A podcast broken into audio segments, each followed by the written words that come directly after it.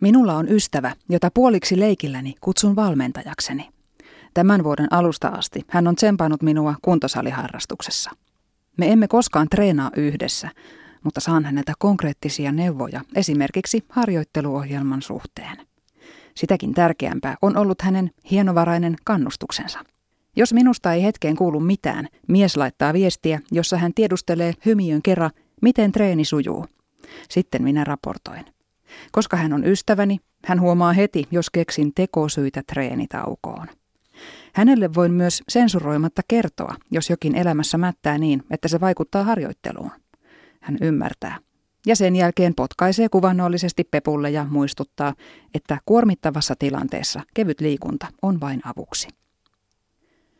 Toinen ystäväni käy samassa kuntokeskuksessa kuin minä. Yhteinen kikka kolmosemme on silloin tällöin sopia etukäteen, että menemme samalla kyydillä tiettyyn jumppaan. Tämä yhteinen sopimuksemme saa meidät liikkeelle, vaikka muuten tekisi mieli jäädä sohvalle.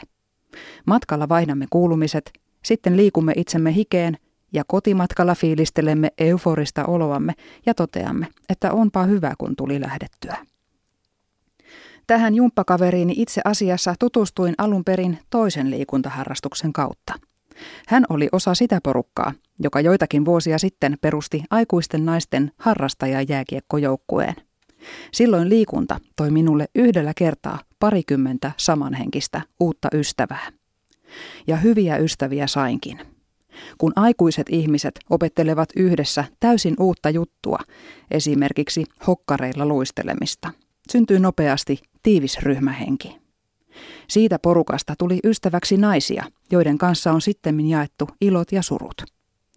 Yksi heistä kävi toistuvasti hakemassa minua kotiovelta kävelylle, sen jälkeen kun olin menettänyt odottamani lapsen ja keräilin itseäni ja elämääni kasaan.